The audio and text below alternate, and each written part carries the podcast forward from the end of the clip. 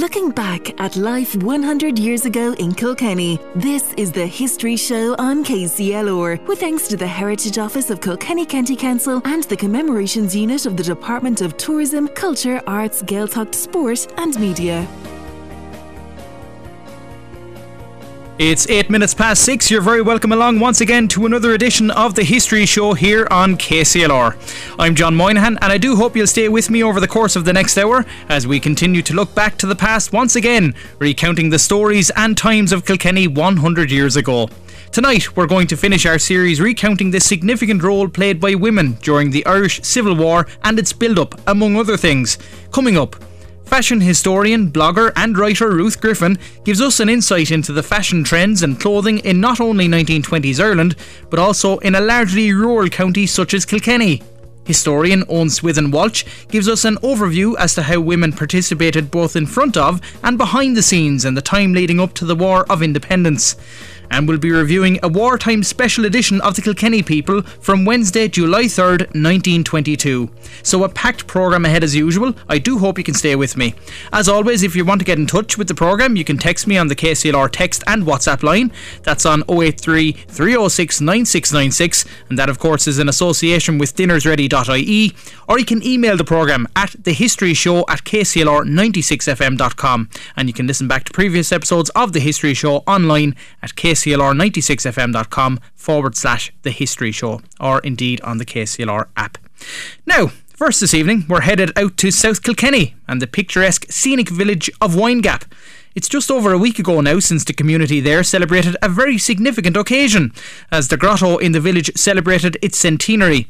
Indeed, it was 100 years ago since the introduction of the four acre grotto, which is the largest of its kind in all of Europe. The grotto itself has many ornate features, such as many statues and mosaics, and it's part of the village loop walk.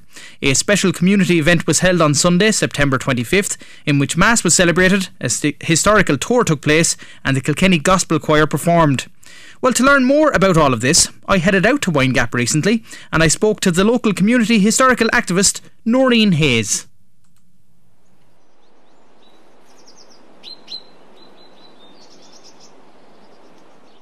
Now, so Noreen Hayes, we've just been on a lovely winding walk around the village of Windgap, and we've just, I suppose, witnessed some of the very, very important historical work that's been going on around the village. Um, it's a beautiful place, isn't it? Absolutely. And uh, first of all, John, you're more than welcome. You're very welcome to come to Windgap to this beautiful area. And um, from your walk around, you've probably appreciated all the lovely historical and unique features that we have in the village. Indeed, and unique is definitely the right word to use. I, I, I tell you, it's so obvious the amount of work and effort that's gone in from not only the members of the local community here, but also from your engagement with the county council and so forth. Yes, uh, we have a fantastic community spirit here in Windgap, and we have various committees. And uh, when there's an event to be held, everybody rows in together. And um, Kilkenny County Council and the Heritage Council have been really helpful and give us great advice in all the projects that we have undertaken, and it's very much appreciated.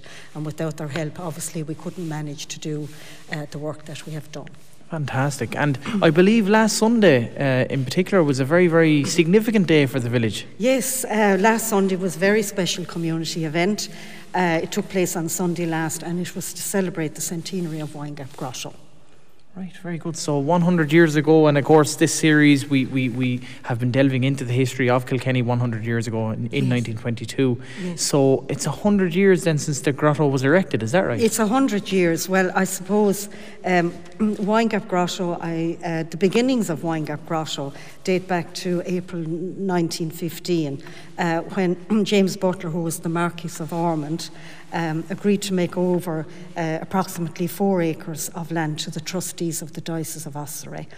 And um, the, it belonged to the extensive Ormond estate, which was centred in Garryricken House near Claymore, which was the home of the Butlers of Ormond, uh, who were linked in obviously to Kilkenny Castle.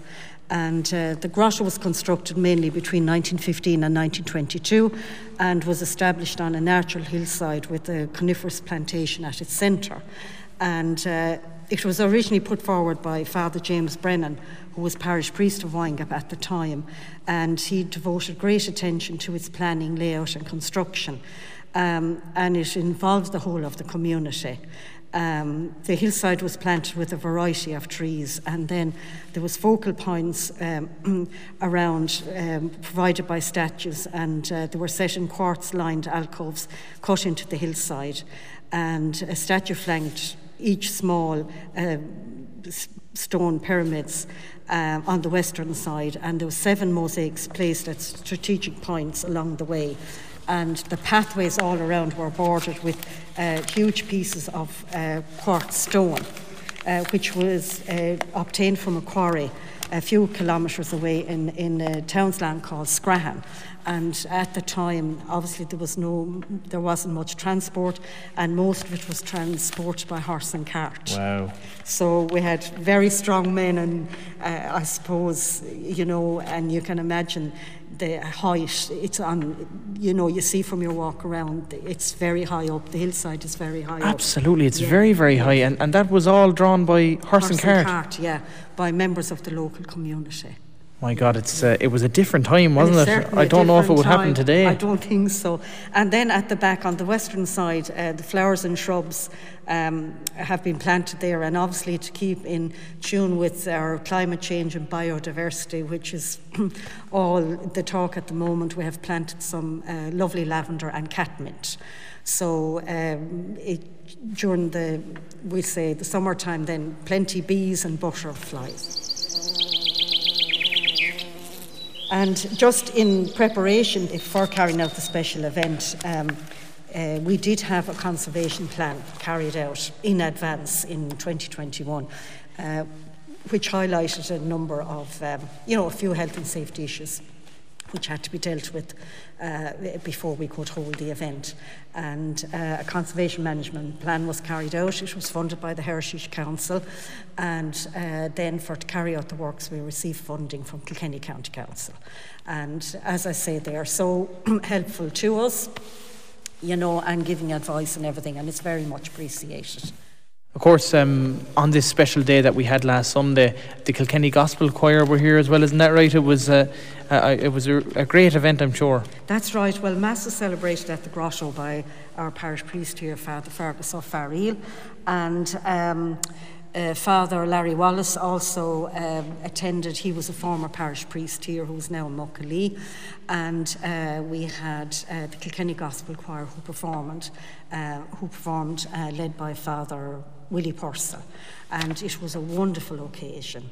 And um, again, the community helped out from when we got the hall ready in the morning, and the, all the community got involved, and they supplied lovely um, home baking and refreshments and uh, all of that. So, great thanks is due to all of our community who helped out in any way our CE scheme workers and uh, all the community that did all any work in the grotto. Um, so that's how communities operate, and that's how we operate in Windgap. Noreen, can you tell me a little bit more about the Village Loop Walk and the Barnabrack Loop Walk? We have two loop walks, um, John. Um, one is the village loop walk, which is uh, 1.5 kilometres, and that's the one that we have uh, walked along now, incorporating the grotto. Right. The second loop walk is the Barnabrack loop walk, which is a 9.5 kilometre walk. Uh, it's outside, you start in the village and you follow the red arrow, and it takes you on a roadway for about uh, t- uh, two to three kilometres, and then you go in to a beautiful wooded area, beautiful scenery again, uh, around in a loop. It goes around in a loop and you come back down then to the village. Now, uh, they were developed in 2015, both of them, and uh, both are accredited to the National Trails of Ireland.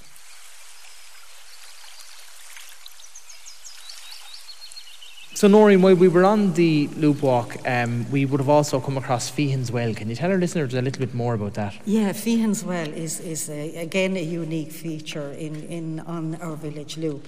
And I suppose the story goes back to the 1800s, in where there was a Patrick and James Feehan who lived in uh, tiny cabins um, that existed along the roadway beside the League House in the upper village. And like dozens of other peasants in the 1800s, they rented tiny cabins and tiny gardens from um, the wealthy landlord of Rossenarra House, which was based in Kilmoganny.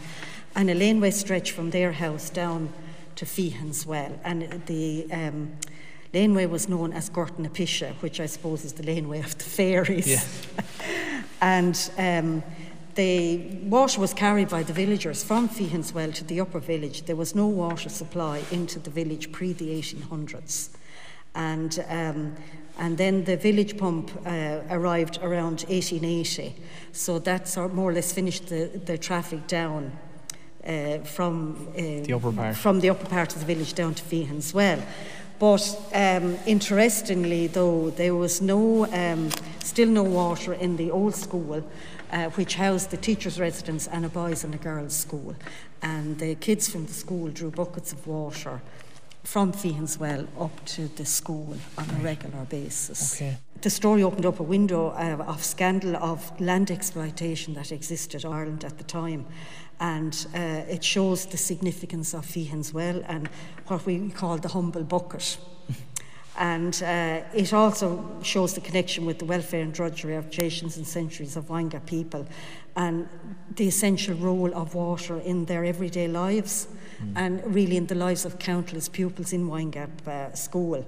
You know, um, the old school opened in 1848 and it closed its doors in 1964.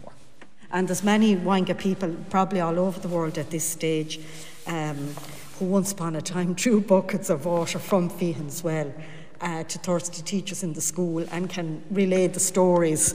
And there's many stories to be told of carrying the buckets from Feehan's well. I'd say many buckets never arrived. well, firstly, there's a sculpture down at Feehan's well, uh, and uh, it was carved out of a stone that was found just in the area, and it was carved by Kevin Fenley uh, who would be a local sculptor. And um, basically, it represents, that sculpture represents the people that would have come from the upper village, drawn buckets of water, all that distance up. And then, uh, as just up from Feehan's well, then you have um, a very colourful lady sitting on the seat. the seat was carved out of a 200 year old oak tree. Uh, which was kindly donated by um, a gentleman, Newtown Stud in Clonmel and uh, John Hayes, uh, who's a master uh, sculptor with timber, carved out the actual seat a lady. And the lady was known as Judy Kiley, and uh, she was known for holding leg- sorry, legendary uh, dances in her house in the upper village here. And um, as you can see, she has a, a bucket beside her, and uh, that was carrying column clay from down in the bog to repair her clay floor from all the legendary dances that she had. So the grotto itself is adorned with many fabulous statues. Um, can you tell me a little bit more about those? Yeah, I suppose the focal points uh, are provided by the Calvary, which is the uh, first statue that you meet as, as you ascend up, up the steps. Um, that is made from Portland cement. And then um, as you veer to the left, then we have the Lourdes Grotto. And that particular statue is of Sicilian marble. And um, then as you continue on, we have a statue of St. Therese of Lisieux, the little flower. And then on the western side, you have um, a statue of Christ the King, and that's Italian marble. And then as we come around, then we have the statue of St. Patrick, which again is of Italian marble. And in front of all the statues, we have uh, beautiful mosaics. And they're in three different languages they're in Irish, English, and Latin. Fantastic. And it, if you could even believe it, on, on top of the grotto and all the other fantastic historical sites here in the village, the old League House. Tell me a little bit more about that. Sorry, the Irish National Land League uh, was a political organisation set up in the 1800s, I suppose, basically to, basically to abolish landlordism. Um, tenants, obviously farming tenants, they had no rights, they just worked on the land that they didn't own. And uh, again, the land war, there was a huge period of agitation, and it was the same here in Windgap. And a local farming family were evicted from their lands in around 1887. So that prompted the local parish priest, uh, Father, um, again, the Father James Brennan and uh, Father Patrick Phelan, um, to uh, build uh, a hut, they would have called it a hut at the time, uh, to uh, accommodate the family that had been evicted. And um, there was a number of these huts, they were called league houses because of the land league um, to house numerous people all over the country. And here in Windgap, there was one built to house a farming family that were evicted. And it was built by, again, the local community and um, three stone masons that were involved in the, later in the building of the grotto. And it was constructed over probably a three week period. And uh, that family moved in and um, they returned then, after two years, victorious to their own lands. Now, um, as of today, as I mentioned, there were several league houses built all over the country, particularly in County Mayo, because Michael Davitt, he was one of the leaders of mm. the, the, the, Land League Association. And um, but it's the only remaining league house in Ireland that we are aware of that is still standing. And a very big thank you to Noreen Hayes there for her invitation and indeed her insight into the rich history of Windgap, its grotto, which is officially 100 years old, and its many other monuments and statues. The loop walk that I went on really is something to behold. It's a credit to the local community and to Kilkenny County Council, so I can't recommend it enough. And indeed, Noreen has asked me to remind you also about the recently opened tea rooms in the village. It's a lovely place to enjoy refreshments after a visit to the area. It's time for a commercial break, but when we come back, we'll be concluding our series on the significant role played by women in the Irish Civil War with historian Eoin Swithin Walsh. We'll be back shortly. Turning the clock back to 1922, you're listening to the History Show on KCLR with thanks to the Heritage Office of Kilkenny County Council and the Commemorations Unit of the Department of Tourism, Culture, Arts, Gaeltacht, Sport and Media.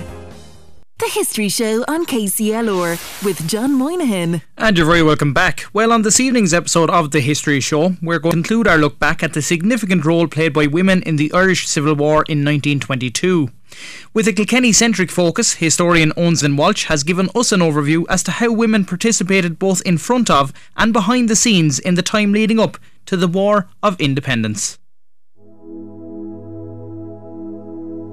our understanding of what women did during the war, what we call it the revolutionary years, the decade of changes, the decade of centenaries, whatever you want to call it, um, our understanding of what women did in that has, in the last few years, thanks be to God, um, really kind of come out into the open. And there's a, a, few reasons for that. And maybe I'll just touch on that first. It's a little bit kind of historical, theoretical. But when I was in, in, university or college a few years ago, they were trying to encourage this a lot more um, this idea that you don't just throw women in as an appendage uh, as a special chapter in the history book going oh uh, by the way uh, here's here's all what the women did. Or you say women were were kind of patronizing at some stage. It was like women were great back then. They made the tea or they made whatever.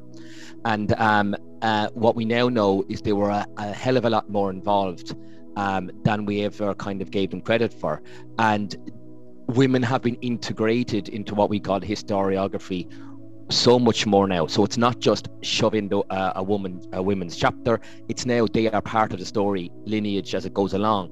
So it's not um, you know you're not just trying to say like um, just kind of throw a sop. And we also have become aware in the last few years, uh, hopefully anyway, after all this study, is that it's not just all about the ambushes or you know the big set pieces that is important. I'm not saying for a second the military aspect of revolution is not important. It is very, very important. Um, you know, as people said, like Britain didn't really notice anything in Ireland, or anyone was a bit annoyed until you know a soldier was killed or whatever, and that's what happened.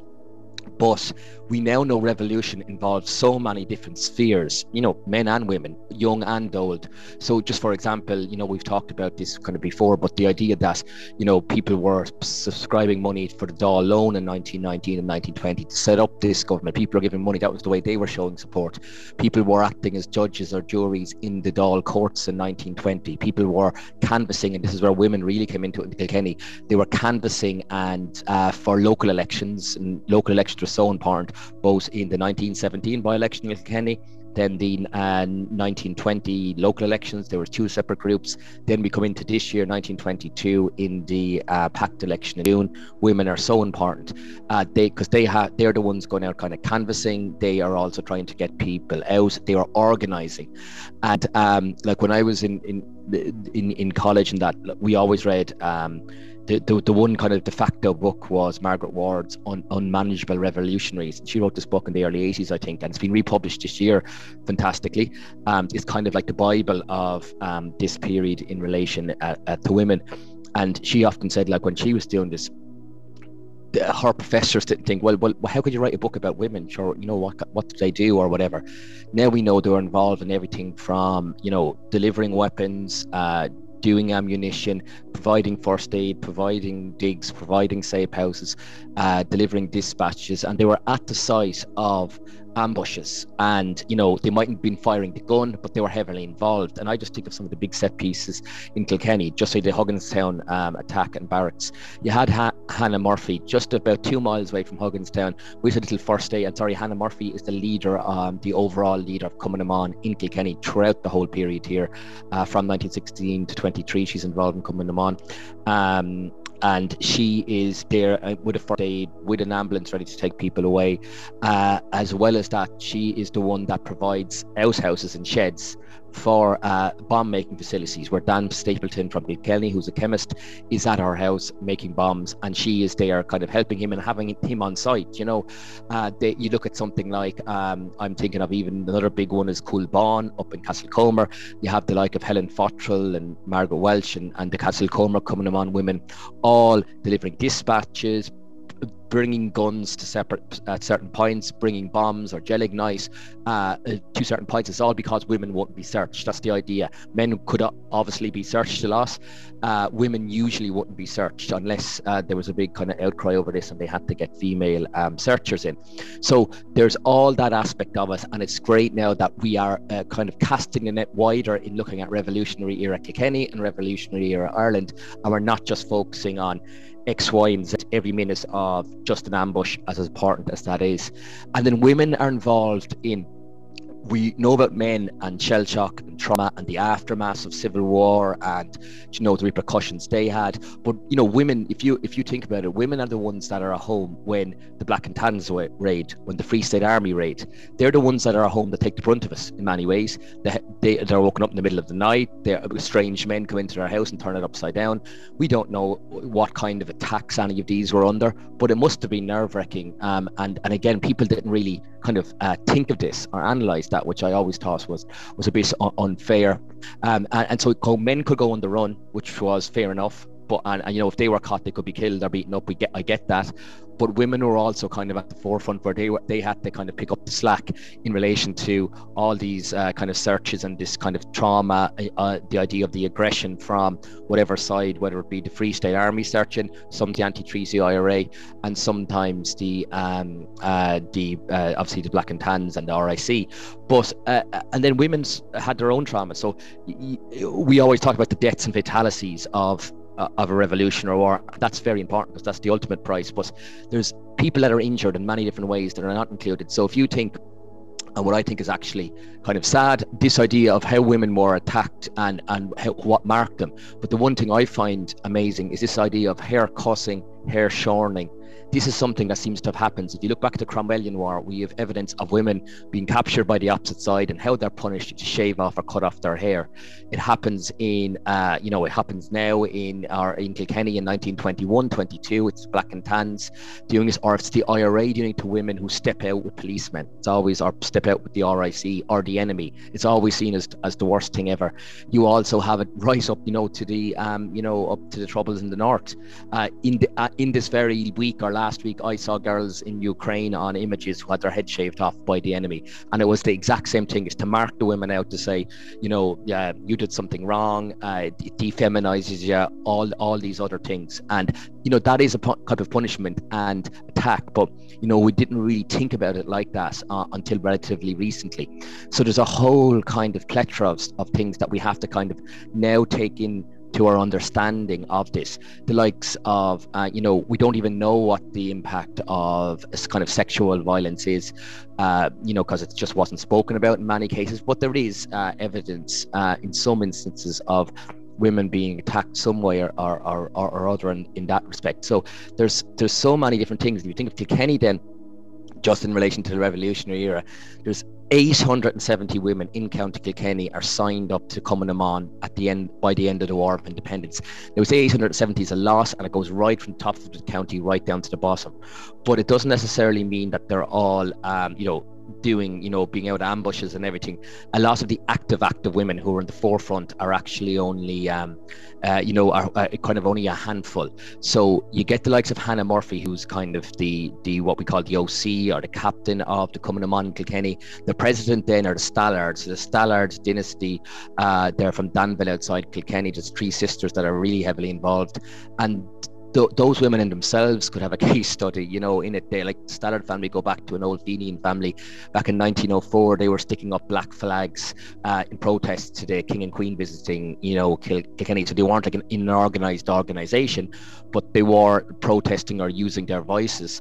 Uh, you go up then to 1916 is when Cumann is founded in Kilkenny, so it's a little bit later than other places, and then it survives right through. Hannah Murphy is the woman, or Hannah Dooley, as her uh, maiden name was, uh, from Dun- Dunningstown, just outside Kilkenny. There, uh, she is the is the one that leads it throughout, and Cumann in Kilkenny in 1922 take the anti-treaty side the leadership do. So the, the overall brigade leadership take um, the anti-treaty side, just like Cumann does nas- nationally. However, what we kind of know just by the, the, bits of records have is that, and, anecdotally as well, is a lot of women drop out of Cumann who don't either want to be neutral or go on the Free State side, and they and the ones that want to go on the Free State side join another organisation called Cumann na and Cumann na is an organisation um, which is basically set up to help Free State soldiers uh, are injured and convalescing, and to arrange, uh, you know, some kind of entertainment for them,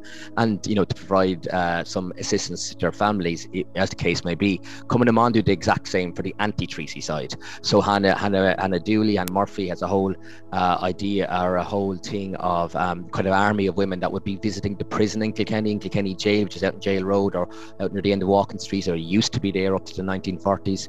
Uh, she is visiting them nearly every day, or someone's visiting them and giving them hampers. So it's making cakes or bringing in gifts. They're also doing propaganda work around Kilkenny, showing you know bad stuff the Free State Army's done and stenciling on the walls. All this is is is to you know to help the cause. So they're very much involved. I'm trying to kind of, I suppose, uh, get people's minds to I don't know kind of just think of all these women and how they how they help the cause but in their own way. And it's not just about what we kind of traditionally considered to be involvement in the revolution. There's a hell of a lot of ways people can contribute without firing a gun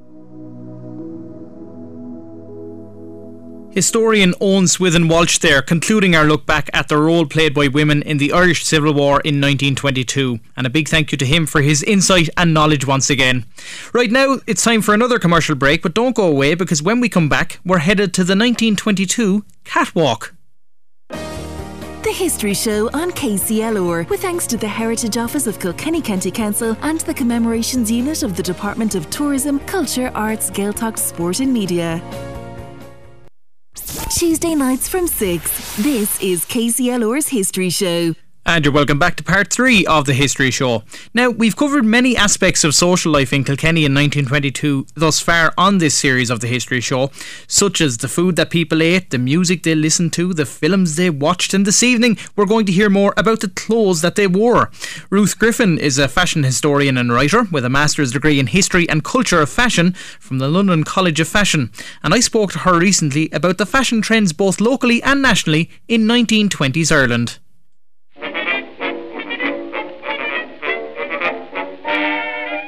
So 1920s Ireland, um, it's brilliant looking back over the hundred years. Um, it's amazing to think we're looking back at 1922. Um, and fashion in, in Ireland, a lot of people look back and, and, and look at our history especially fashion history, and think because of our troubles and because of our history, that um, fashion didn't really play a big part. Um, but the thing is that while Ireland isn't uh, a fashion country or doesn't have a fashion capital, we still were very interested in it. And there was still a huge amount of retailers and dressmakers and tailors and department stores across country that were feeding into everybody's passion for clothes. So, be it you're dressing yourself for a Sunday best or um, you were really into your style, there was something for everybody. Um, but like if we're kind of talking countrywide, many main towns and cities, so like your Kilkenny or your Carlow would have had a very large drapery store or department store, and they would have had um, you know a selection of goods that they would have sourced in places like Dublin or further afield. And then the smaller towns would have had tailors and drapers as well. So even just looking at that, you can see a kind of a network of different businesses that were, would have been feeding people um, their their clothing. So there's kind of difference between, I suppose, wearing something, you know, your practical side of having a lovely winter coat um, and making sure you've got your Sunday best and you've got your suit and you've got your good dress. Um, and then somebody that was very interested in fashion and you're using it as, as something um, to showcase your identity or your status. Um, but even if you didn't have a lot of money, people were, you know, only human, so they still enjoyed um, working a trend um, and dressing up. So that's that's all. That's actually really nice to kind of look back, and we'll know ourselves when we look in our own family um, photo albums. You'll know yourself that um, you can see your grandparents or your great grandparents, and they're wearing the clothing that's specific to the time. So, you know, be it in uh, a high fashion level or something that was just made, you know, on the sewing machine on your grandmother's table. Fashion was still playing a part in the wardrobe of, of, of everybody at that time. Um, and the 20s are interesting because, you know, if we're talking fashion in the Western world um, and all the different things that are happening in the Western world, um, you've obviously got the birth of Hollywood, and um, you've got cinemas popping up around the country. So you're getting you know, fashion needs to have um, like something to set the trend. You know, you need to see either some kind of media. So you need to see fashion magazines or journals or film um, to be inspired by different looks, or you need to see it in a city and see people wearing the actual looks. So the cinema was a huge influence. And, you know, again, we know in every town around Ireland, um, there was many lovely cinemas built at that point in time.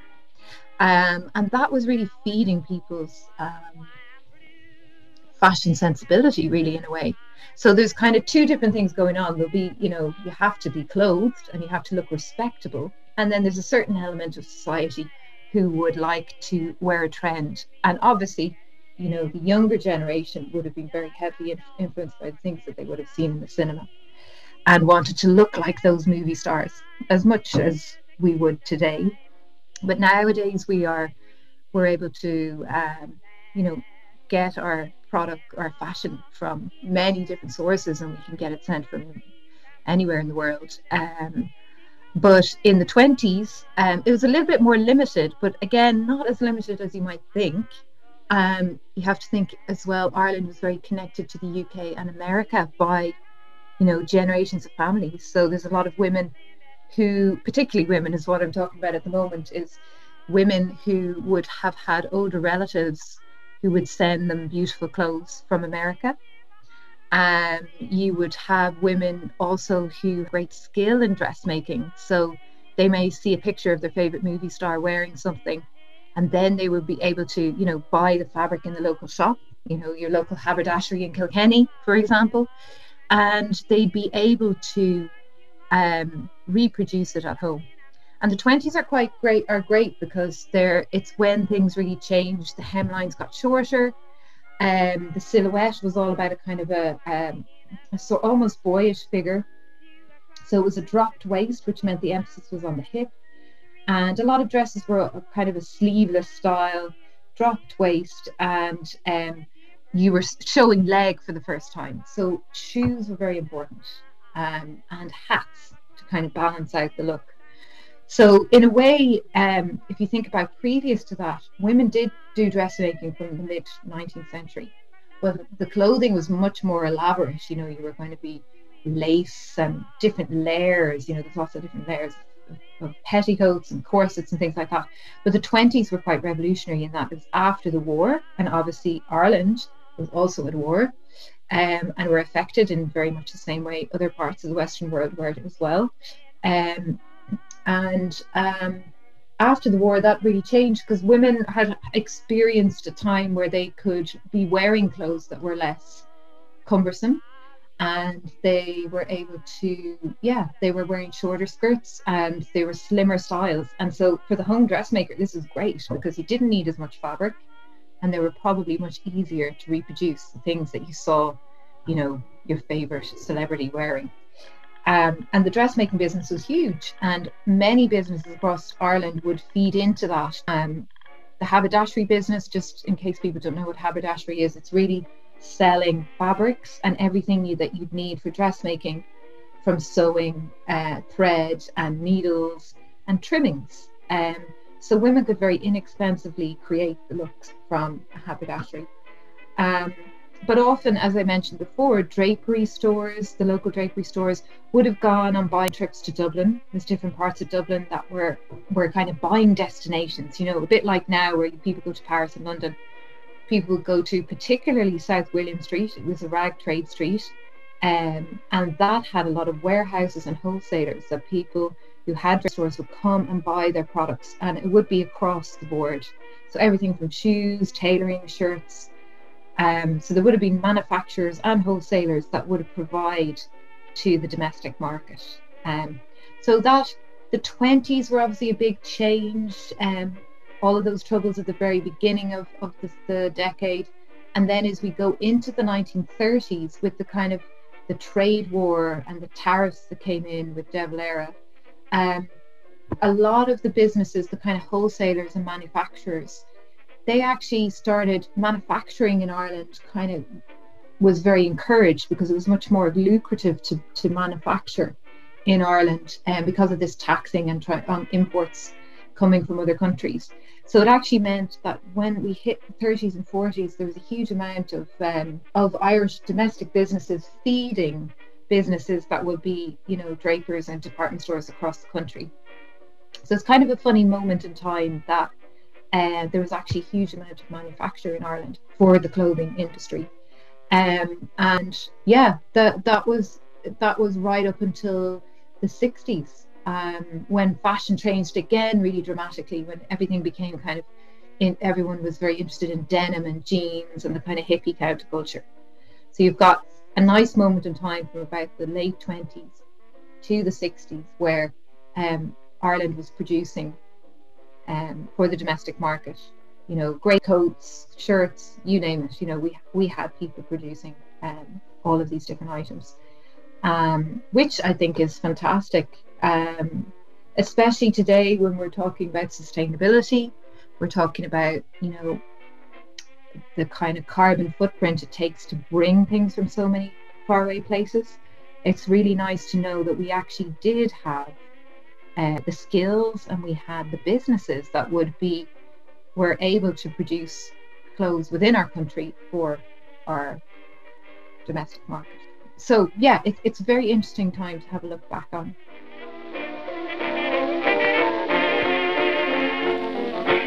And thank you very much to Ruth Griffin there, fashion historian, writer, and indeed blogger. Yes, Ruth regularly uncovers the long history of Irish fashion design, businesses, and icons in her blog, which can be accessed via her website, which is www.ruaruth.com. That's R U A R U T H.com. You can hear part two of my chat with Ruth on next week's episode as we discuss the famous fashion designers in 1920s Ireland, as well as a look back to the attire worn at the average dance hall in Kilkenny 100 years ago. Right now, though, it's time for our last break of the evening. Don't go anywhere. Exploring the lives and events of 100 years ago in Kilkenny. The History Show on KCLR, with thanks to the Heritage Office of Kilkenny County Council and the Commemorations Unit of the Department of Tourism, Culture, Arts, Gaeltacht, Sport and Media.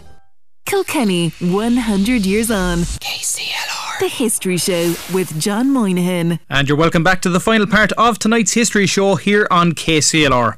It's time for It Said in the Papers, and this week it's a particularly significant issue of the Kilkenny People. It's a special Wednesday wartime edition of the paper. Let's look back now to Wednesday, July 3rd, 1922. The Kilkenny People, Wednesday, July 5th, 1922. In this special war edition of The People, much of the reporting and stories are from the events transpiring in Dublin. However, some Kilkenny based war stories do manage to make the cut. The news that national troops operating in Kilkenny have captured Callan Barracks, Mullinavat, and Thomastown makes page 3. Meanwhile, Castlecomer Barracks, already held by national forces, was attacked on the previous Monday night, but the attackers failed to dislodge the garrison, who, up to this point at the very least, still hold control of the barracks. Elsewhere, the paper reports that rumours are rife that Heywood House in Kilkenny, the beautiful residence of Colonel Poe, was on fire the previous Wednesday. However, in a sign of different times in terms of news reporting, no one could report to the paper whether or not the rumour was true. On Monday, the paper reports that two Kilkenny priests, Father Delahunty and Father Albert, were present with the garrison on O'Connell Street in Dublin during the period of intense firing. The paper says that the fact that the two priests stayed with the garrison right up to the day of the paper's publication was a quote, sign of determination on the part of the defenders to hold their positions to the very last moment. Other high profile locals also make the news in the war effort. Mr. James Lennon, an ex TD for the area, was arrested on Tuesday and conveyed to Kilkenny prison. It stated that he was found in possession of two revolvers and a considerable sum of money. Meanwhile, page 5 has the banner headline Stop the Press, under which it is explained that there's a battle raging near Urlingford in Kilkenny, as the garrison refuses to surrender and reinforcements from Kilkenny City are being called upon. The same piece reports that the chairman of Kilkenny County Council, Mr. Sean Gibbons, was arrested during the battle. On any normal week, this would surely have made the first couple of pages of the publication, but this was no normal week. Meanwhile, under the headline Kilkenny Isolated, it's explained that no traffic has been able to get beyond Abbeyleix on one side, Ballyhale on the Waterford side, and Bagnallstown on the Carlow side, due to the blowing up of several bridges. Fire plays a theme elsewhere too, as the burning of Woodstock House in Inistioge is reported. The historic residence of the Tighes was set on fire on Saturday night and was wholly destroyed. There was some room in the paper, however, for some non war related news. The paper reports of a circular sent to all licensed alcohol traders in Kilkenny. It reads The Kilkenny Workers' Council, having repeated quested the grocers and vintners of Kilkenny City and County to abstain from selling foreign ales, especially the ales manufactured by the firm of the notorious Colonel Gretton, and having noticed that several firms and clubs in Kilkenny are again stocking these ales, the Council hereby notifies all those concerned that on and after July 24th, drastic measures will be taken to compel the people who persist in selling foreign ales to comply with this request.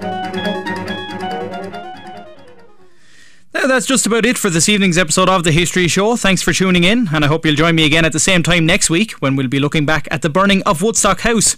As always, feel free to contact me at any time on our email address, thehistoryshow at kclr96fm.com. But until next week, it's a very good evening from me. Thanks for inviting me into your homes as always.